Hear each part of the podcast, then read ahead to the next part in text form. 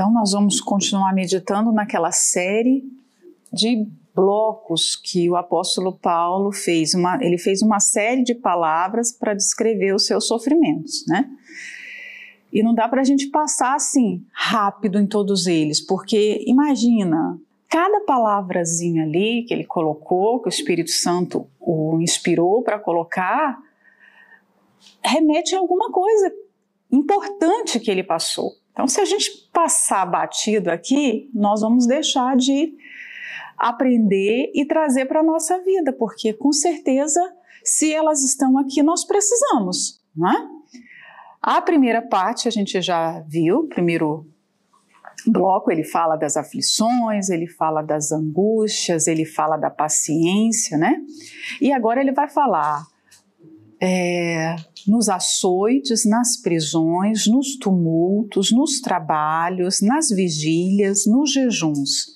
Eu dividiria essa, esse conjunto aqui em duas partes.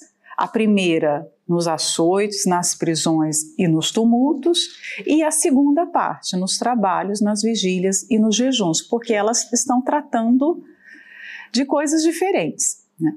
A primeira parte, você vê que são sofrimentos que os homens causaram ao apóstolo Paulo. A segunda parte, você vê que é uma disciplina que ele se impôs. Ele decidiu sofrer a, a, a, esse tipo de coisa, trabalho, vigília, jejum. Não foi ninguém que impôs a ele esse tipo de coisa, esse estilo de vida. Né? Então, a gente precisa ter, por isso que eu falei, quando nós desmembramos, a gente entende com mais, com mais clareza. Quando você é, lê aqui nos açoites, os, os judeus tinham, pela lei, aquele conjunto de açoites de 40 chibatadas. Né? Então, é, ninguém chegava e dava uma chibatada.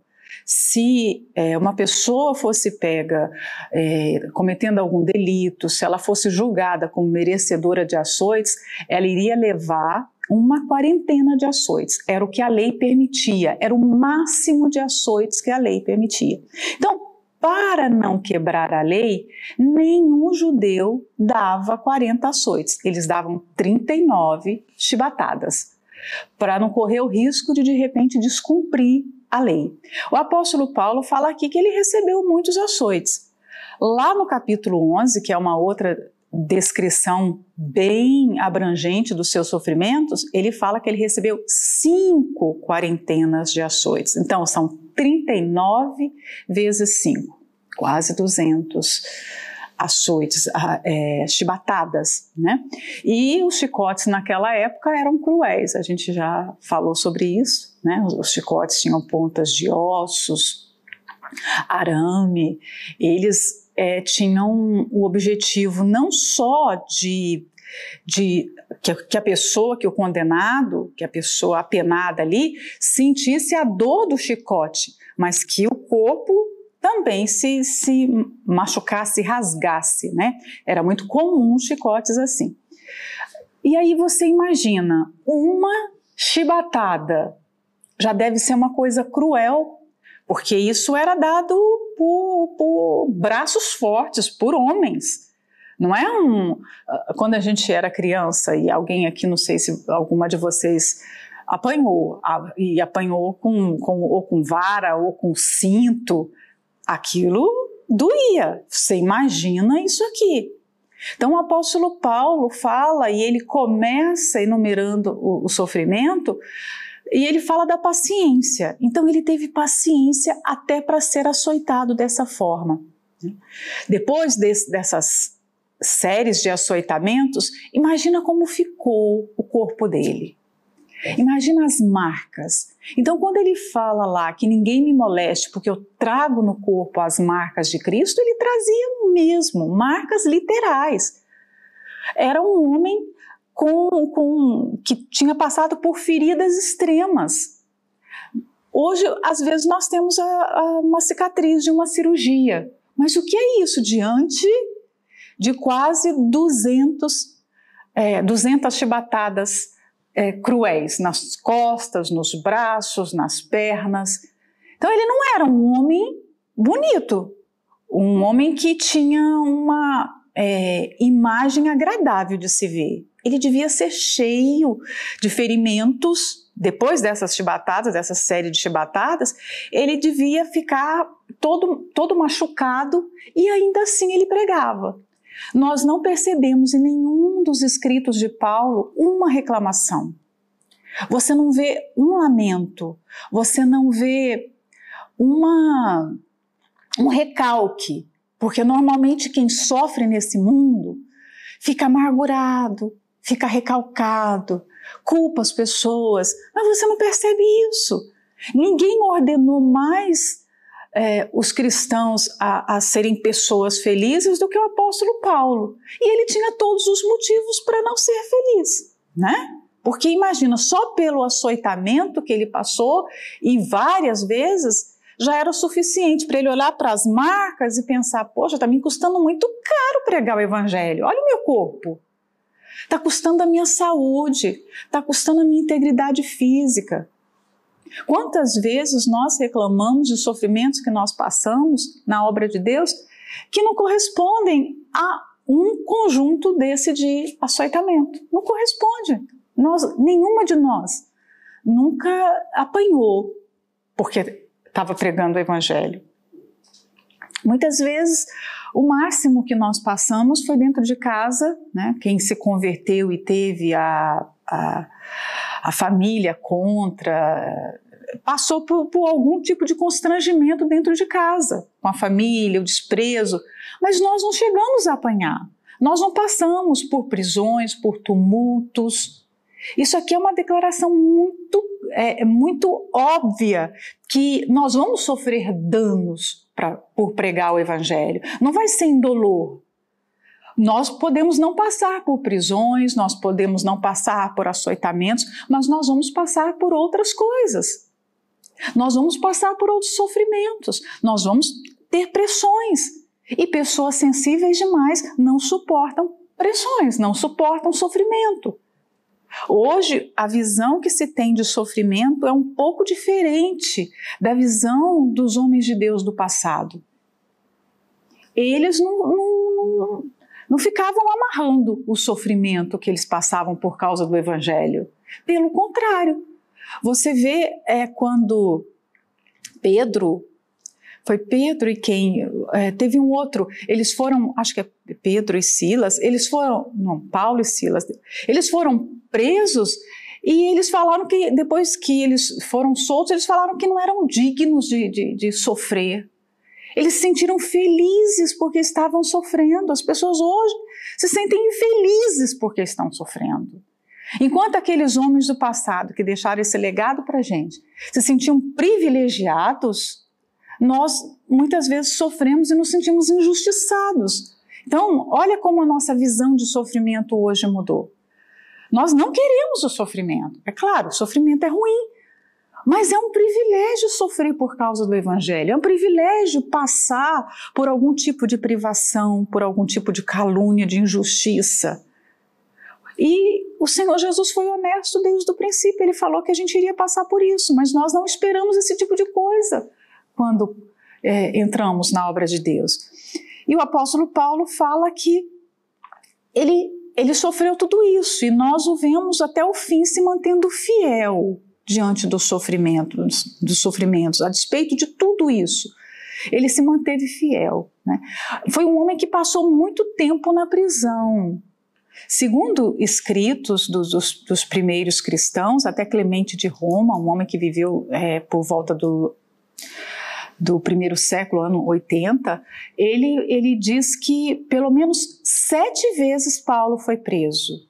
A gente tem a descrição em Atos que Paulo foi preso em Cesareia, ele foi preso em Filipos, ele foi preso em Jerusalém e, por último, em Roma. Né?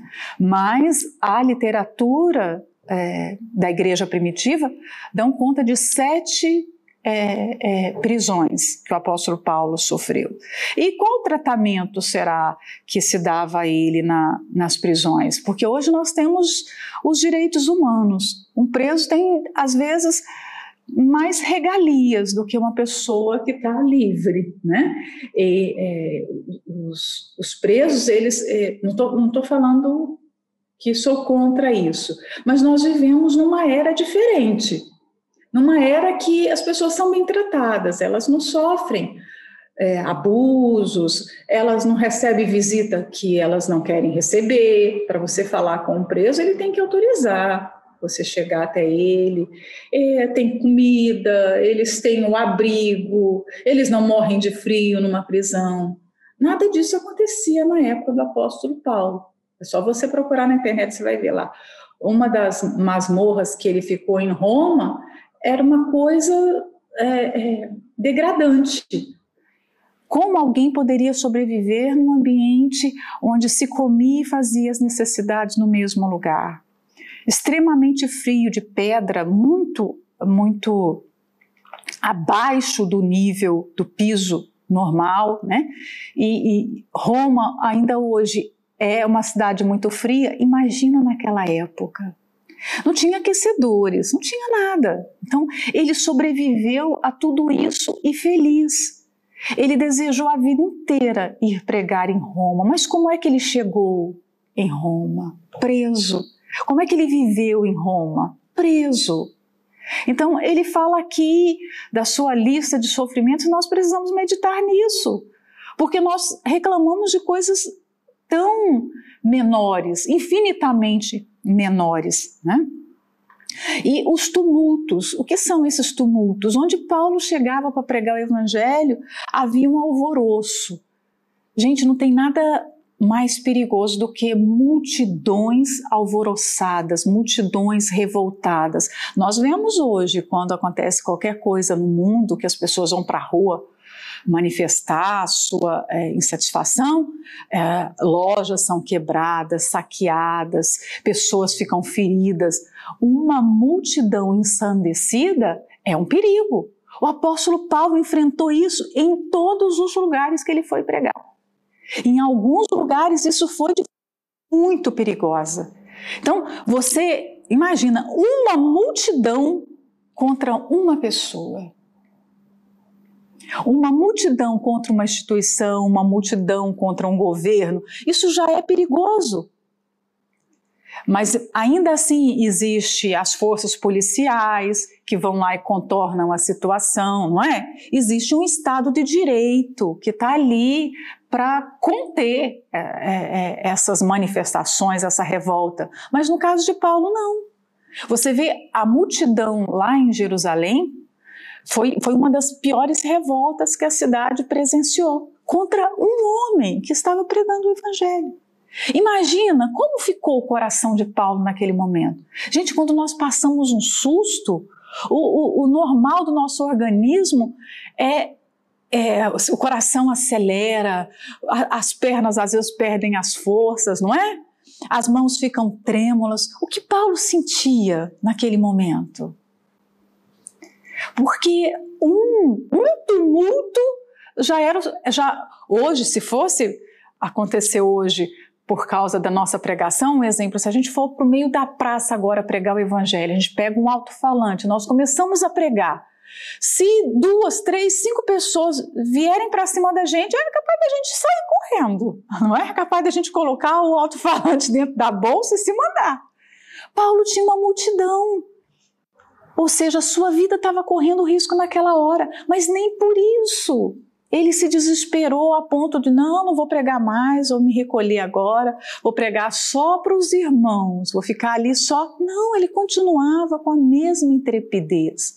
Tantas coisas hoje roubam a nossa intrepidez, minam o nosso desejo de falar do Senhor Jesus. Às vezes, uma frase publicada na rede social que alguém chega e, e xinga e contraria o que você falou já é suficiente para você se aborrecer, para você ficar irado. Imagina ter uma multidão querendo te matar. É o sofrimento que ele coloca aqui. Ele teve tumultos todas as vezes que ele ia pregar publicamente. Alguém anunciava: olha, aquele aquele convertido fariseu, aquele Paulo lá de Tarso, ele está aqui pregando. Pronto, já faziam motim e iam é, persegui-lo. Mas ele se manteve fiel, suportando tudo isso. Né? Agora a gente tem que entender a segunda parte desse versículo, que são os sofrimentos, sofrimentos que ele impôs a si mesmo. Ele fala que ele foi, do, de todos os apóstolos, ele foi o que mais trabalhou. Ele fala que trabalhou muito, mais do que todos os outros. Primeiro, porque ele trabalhava com as suas próprias mãos, fazendo tendas para não ser pesado para ninguém. Já começa aí. Ele tinha que se manter. E o trabalho de tendas era um trabalho difícil. Não é um trabalho fácil. Quem trabalha qualquer coisa manual sabe o quanto isso é difícil, né? Envolve você ficar ali horas e horas, primeiro conseguir o material, depois é, fazer a, a encomenda, o trabalho de ter que vender aquilo, de ter pessoas interessadas. Às vezes, quem trabalha só com venda já é difícil, imagina você ter que produzir o que você vai vender. Né? Então, o apóstolo Paulo tinha o trabalho para se manter, provavelmente isso era feito fora do horário que ele trabalhava pregando o evangelho, né?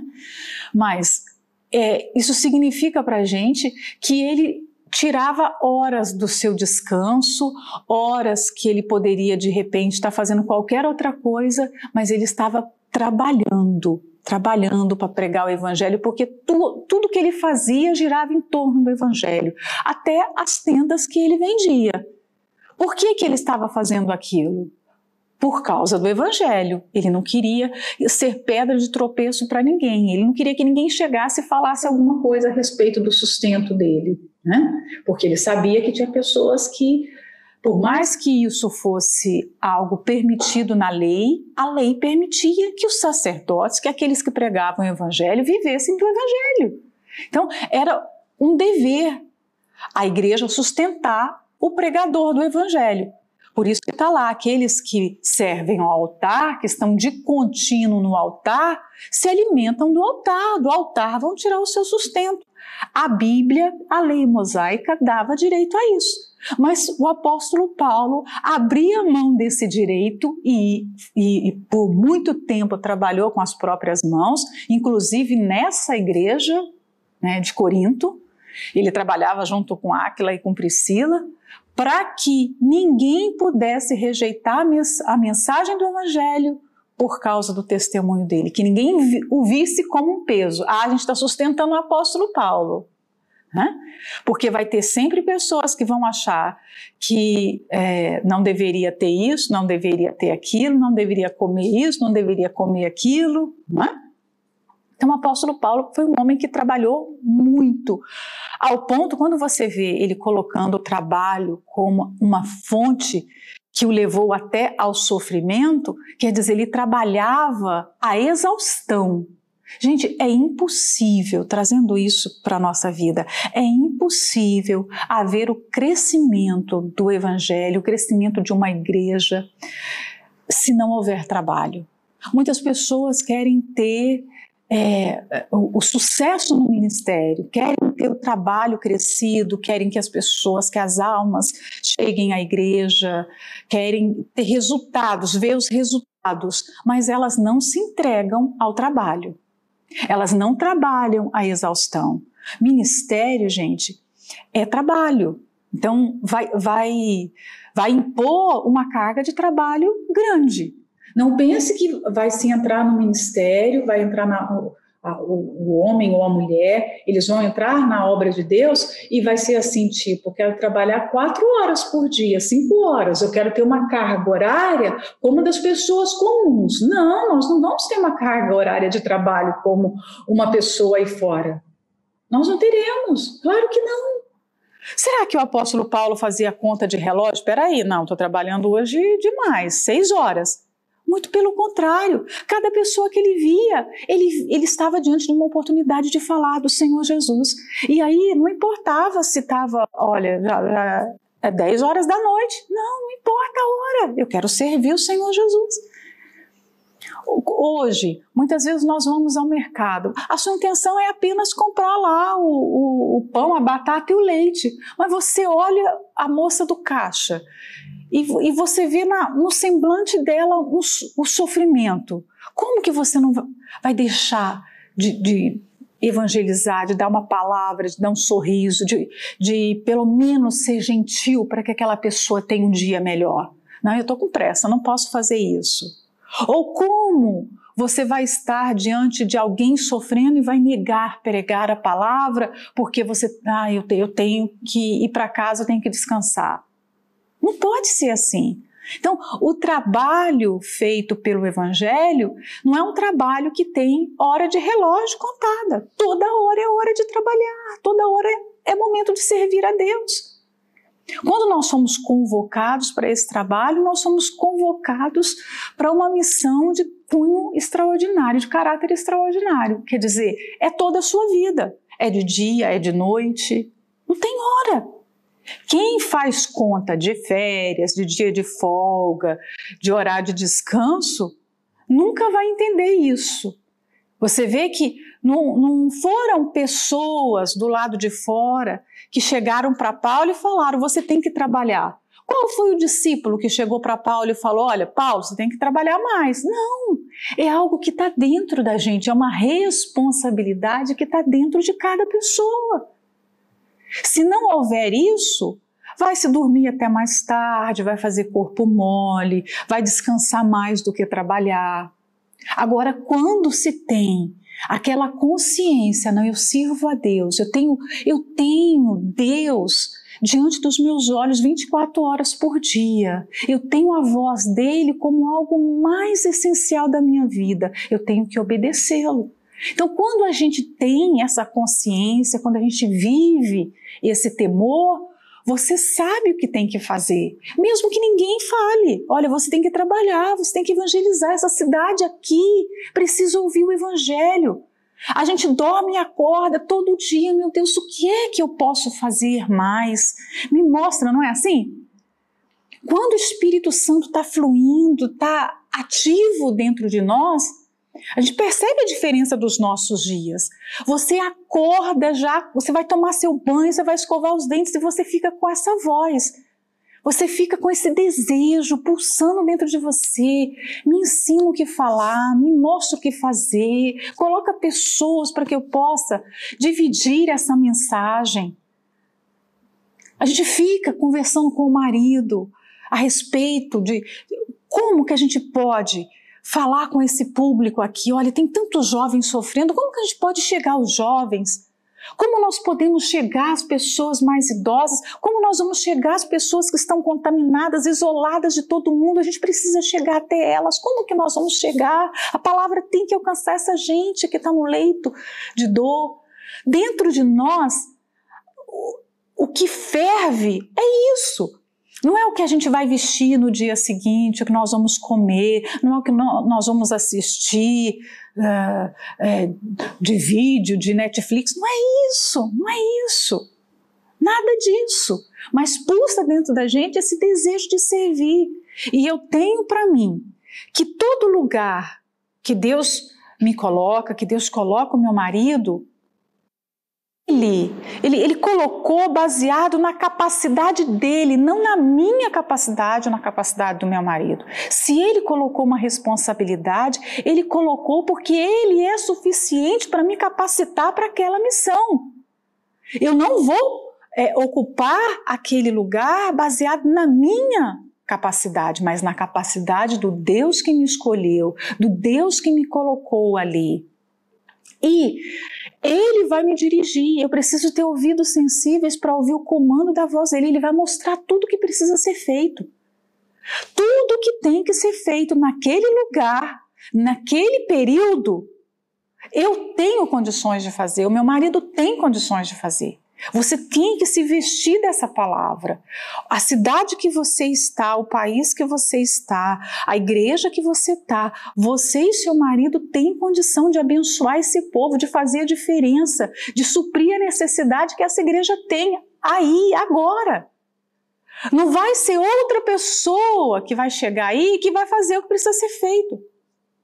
Vocês foram colocados para isso. A gente tem que abraçar a missão e se vestir dessa capacidade que Deus já nos deu, Ele já nos deu. O talento está aí. Nós meditamos tanto sobre dons. Né? O talento está aí, Deus já deu. É fazer uso dele. Porque senão o que vai acontecer? O tempo vai passar e nós vamos perder a oportunidade de honrar o nosso Deus. Porque afinal a nossa vida nesse mundo só tem sentido se nós honramos. Se a gente não honra, se a gente perde as chances, que sentido faz viver? Que sentido faz ter nome de pastor, de esposa, de obreiro, de servo? Que sentido faz? Não faz nenhum sentido, né? Então, todos os dias são importantes. Hoje é muito importante. É, amanhã, se a gente tivesse Deus nos nos conceder todos os dias. Não tem dia ocioso para quem serve a Deus. Então, quando o apóstolo Paulo fala de trabalhos, ele fala de uma carga laboral, uma carga de trabalho que ele impôs a si mesmo. Ele sabia que o tempo era curto. Ele sabia que tinha que aproveitar aquele tempo e ele aproveitou. E aí ele fala sobre as vigílias, né? Então, o nosso corpo precisa de X horas de sono, de descanso, não é? Nós, todos nós precisamos. Mas ele chegou ao ponto do sacrifício de tirar horas do seu descanso por causa do evangelho. Muitas das vezes, é, eu acredito que isso foi voluntário e outras vezes foi involuntário. Teve um momento que ele voluntariamente falou: não, eu vou dormir mais tarde, eu vou deixar de dormir agora porque eu vou servir a Deus nisso ou naquilo, ou acordou mais cedo, né? Ou passou a noite orando, algo voluntário, mas muitas vezes por causa das pressões, né? Da, da, das perseguições, por causa dos. Ele teve naufrágio. Você já imaginou o que é você passar dias e noites na voragem do mar? Gente, eu não consigo nem pensar numa coisa dessa. Você passar é, perdido no meio da, das águas sem saber aonde está, o que, que vai acontecer com a sua vida? Então, quantas noites Paulo passou escondido, sentindo as dores dos açoites? Que, que corpo que consegue deitar todo ferido? Imagina os ferimentos grudando na roupa. Então, Quantas noites ele não passou agonizando, sentindo dor e gemendo de dor? Por, por um período de tempo, o apóstolo Paulo adoeceu. A Bíblia fala sobre, é, dá, dá indícios, indica sobre o problema nos olhos que o apóstolo Paulo teve. Então, você imagina quantas noites ele perdeu por causa do Evangelho. Esse sofrimento iria acarretar problemas permanentes, danos permanentes à sua vida. O apóstolo Paulo estava ciente disso. Imagina, a vida seria encurtada por causa daqueles sofrimentos, mas nem por isso ele se poupou. Então, teve as vigílias voluntárias e as vigílias involuntárias, né?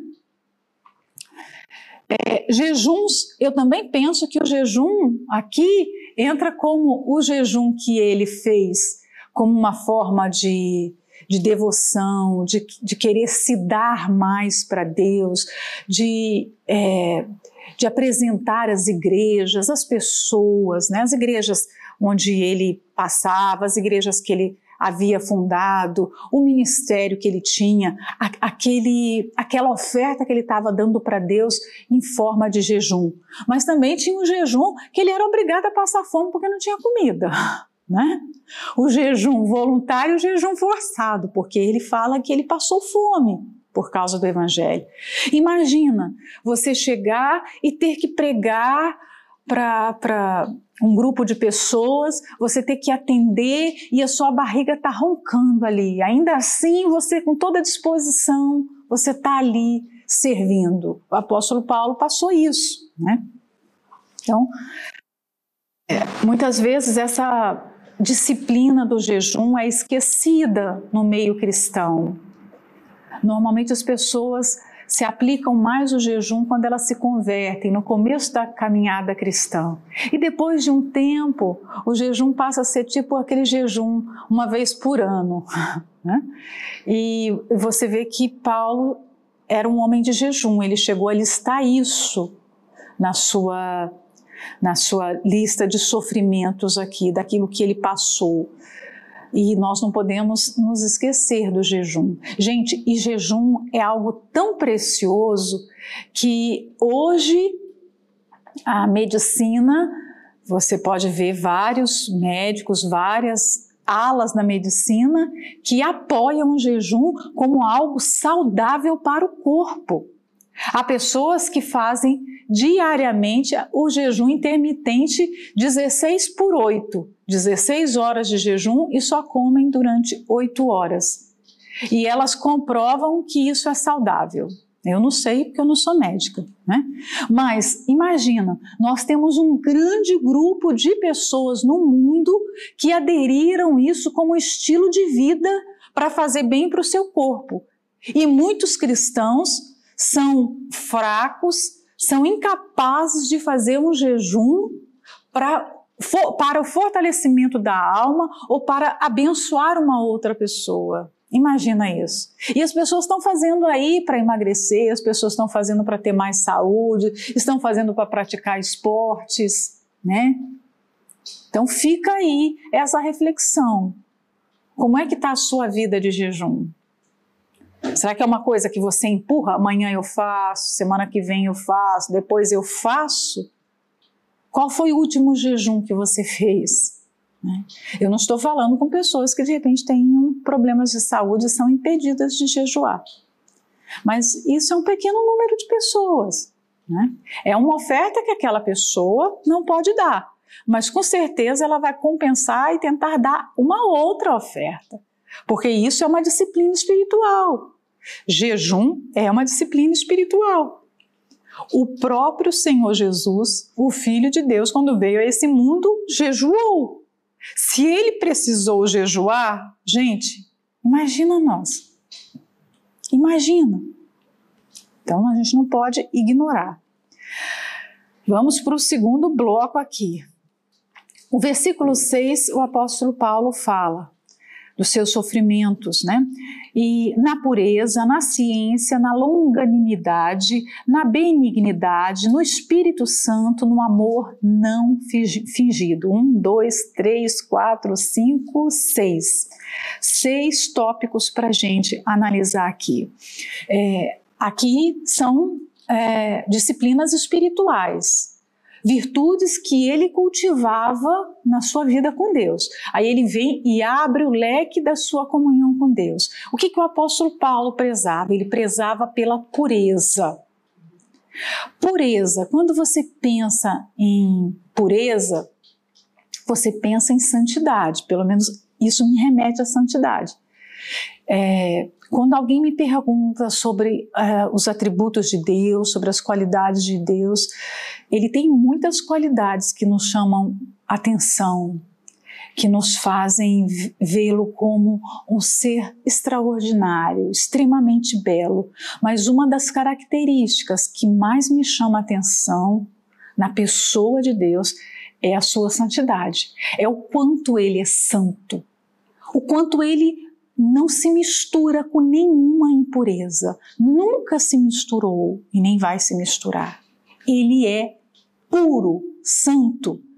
Você vê que não tem nenhum atributo que a Bíblia descreve de forma é, triuna, três vezes. Você não vê que Deus é amor, amor, amor. Você não vê Deus é justo, justo, justo. Deus é fiel, fiel, fiel. Mas a Bíblia diz que Ele é santo, santo, santo. Por que está escrito assim? Porque as Escrituras precisam enfatizar o quanto Ele é santo. Então a nossa mente é muito pequena insuficiente para entender a intensidade dessa palavra. Deus é santíssimo. Como pode um ser impuro se misturar com o puro? Deus não pode está associado, ligado a nada que é profano, que é impuro. E o apóstolo Paulo entendia isso. Por isso que abre essa lista aqui de virtudes a pureza. Pureza nas intenções. Porque a pureza não está só na sua maneira externa de viver, no que você fala, no que você faz. A pureza está na sua essência, lá no íntimo. A pureza nas intenções, do que você pensa, do que você deseja, do que você projeta. Então a pureza vai além da nossa vida visível, daquilo que as pessoas veem. E lembrando, nós servimos um Deus que nos sonda, que nos conhece. Antes da palavra chegar à boca, imagina, tudo que a gente ainda vai falar, Deus já tem o conhecimento, já sabe disso. Então, antes da palavra chegar à boca, Deus já sabe, porque Ele sabe das motivações, Ele sabe do porquê que aquilo vai ser falado.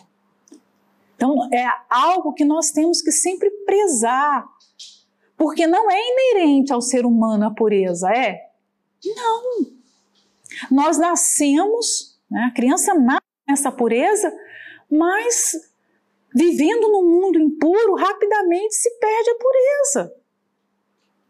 E aí, como é que você vai viver num mundo de iniquidade, num mundo pecaminoso, num mundo de maldade, sendo puro? É como a, a, a, aquela ave branquinha que tem que tirar o seu alimento no, no mangue. O mangue é lama. Não sei se vocês já viram, mas o, o, um, o trabalhador do mangue, ele entra no meio da lama. Ele sai como? Ele sai todo sujo de lama. Mas tem a ave que vai lá, ela vai tirar o, o, o peixinho, mas ela não se suja. Então nós vivemos nesse mundo, mas não podemos nos contaminar com nada desse mundo. É um processo. Claro que nós não nós não temos o poder de nos santificar. Quem nos santifica é o Espírito Santo. Por isso que é, nós entramos nessa, nessa constante busca pelo Espírito Santo, porque só Ele pode nos santificar. Ele é santo, Ele tem na sua natureza a santidade. Na nossa natureza não há santidade. Nós não produzimos santidade, nós somos santificados. É completamente diferente. Por isso que à medida que nós nos relacionamos com Deus, quanto mais nós nos aproximamos dele, mais essa santidade dele passa a, a, a nos dominar, a nos tomar. É preciso é, entrar nesse processo de santificação. É um processo. Né? Não, não é só o que a gente tem de Deus, sabe sobre Deus, mas Deus, mas o quanto Deus tem de nós. Essa é a santificação. Ele tem a nossa mente, ele tem os nossos sentimentos, ele tem os nossos desejos, as nossas aspirações, tudo em nós se relaciona, se dirige a ele. Então é um, é um processo. E a gente vai estar caminhando para esse processo todos os dias. Né? Então a pureza está associada a, essa, a esse desejo pela integridade, pela retidão. Né? É, a pessoa que preza pela pureza, ela jamais vai se misturar com qualquer coisa que é, que é sujo, é imoral, eu estava lendo ontem aquelas características dos homens que Moisés deveria escolher para ajudá-lo, está lá em Êxodo 18, do, do 14 ao 21. Quando Jetro chegou e viu Moisés sentado sozinho, atendendo todo o povo, ele viu que Moisés ia ficar esgotado, cansado, ele iria fracassar na sua missão de cuidar do povo. Então Jetro falou: Moisés, olha o conselho, que conselho sábio. Moisés, escolhe 70 homens para te ajudar.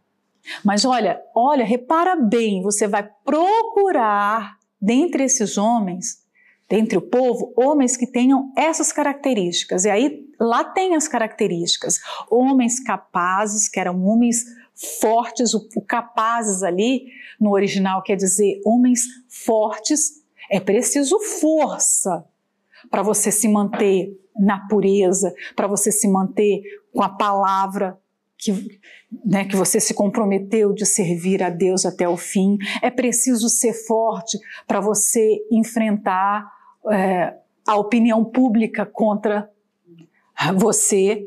Nós vamos. O apóstolo Paulo tinha toda a opinião pública contra ele, mas ele se manteve até o fim, dentro do propósito de Deus. Hoje nós vamos enf enfrentar o mundo inteiro contra nós, nós vamos enfrentar padrões completamente contrários contra Deus, você vai viver realmente nadando contra a correnteza. Não é fácil imaginar a vida inteira a gente está subindo o rio, o rio está descendo e a gente está subindo, né? É difícil. Então, homens fortes, que é homens capazes, é, homens tementes a Deus. Por que temente? Gente, só o temor vai fazer com que você diga não quando tem uma proposta muito tentadora. Só o temor a Deus vai fazer, vai fazer é, com que o, o, o servo se mantenha fiel quando ninguém está vendo. Grandes é, decisões da nossa vida são tomadas, grandes e pequenas, quando as pessoas não estão vendo. E aí? O que vai nos dirigir nessa hora? O temor, esse desejo, essa, essa intimidade por Deus, esse desejo de, de nos manter puros, de nos manter em comunhão com Ele, intimidade com Ele de não obter lucros injustos. Quem é que está vendo se a pessoa pegou algo que não é dela? Pode ninguém estar tá vendo, ninguém vai saber daquilo.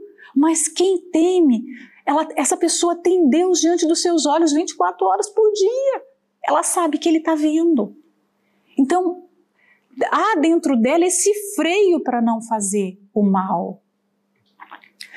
Naquela época, eles viviam, os apóstolos, aqueles que eram responsáveis pela igreja primitiva, eles não tinham ninguém controlando. Eles não tinham ninguém vistoriando ali, ó. Paulo, o que, que você está fazendo hoje? O que, que você falou em tal lugar? O que, que você fez? Quanto foi a oferta que deram nesse lugar? O que, que você vai fazer com essa oferta? Não tinha isso. Mas aqui Paulo falou: eu servi com pureza, toda a minha vida com pureza. Sabe o que é você passar toda a sua vida e no final você ter essa consciência tranquila? Então, o padrão de Deus é elevado. Quando tem essa descrição, homens capazes, homens tementes, homens da verdade, homens de verdade, lá fala. Como pode alguém levar o evangelho da verdade e viver a mentira?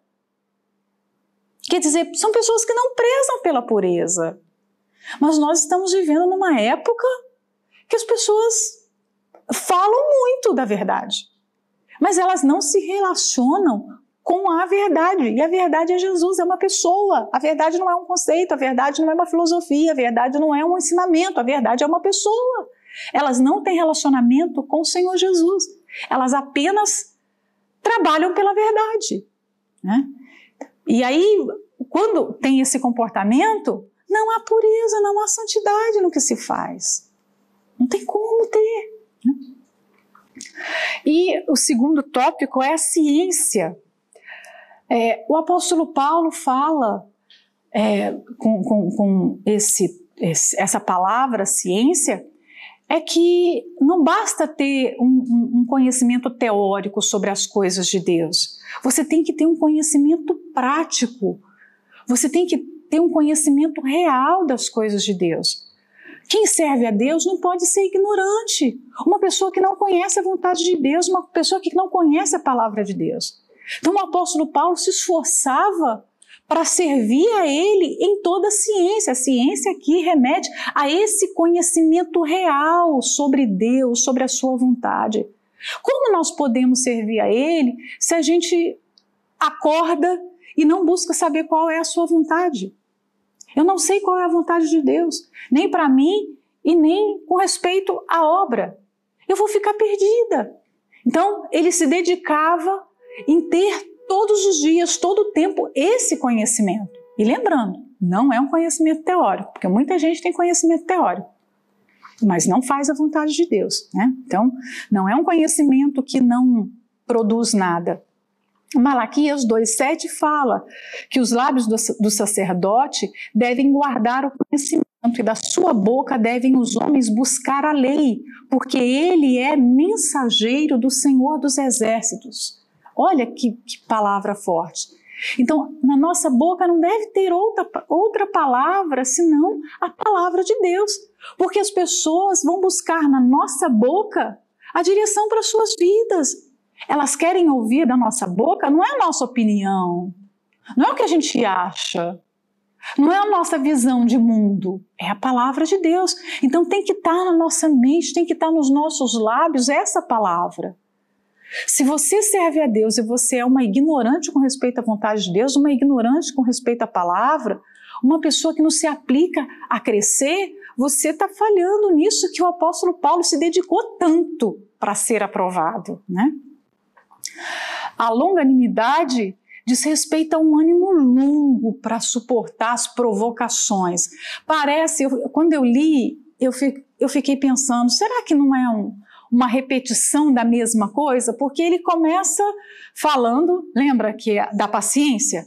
Parece que paciência e longanimidade, elas são ah, as mesmas virtudes, mas não, completamente diferente. A paciência está, está se referindo a uma força, uma capacidade de suportar e com alegria, com disposição, os sofrimentos das circunstâncias. A longanimidade, a longanimidade trata-se de, de um ânimo longo para suportar as pessoas difíceis. O primeiro é para você suportar as situações, as circunstâncias. O segundo é para você suportar aquelas pessoas. Ai, difícil, difícil, olha como é difícil.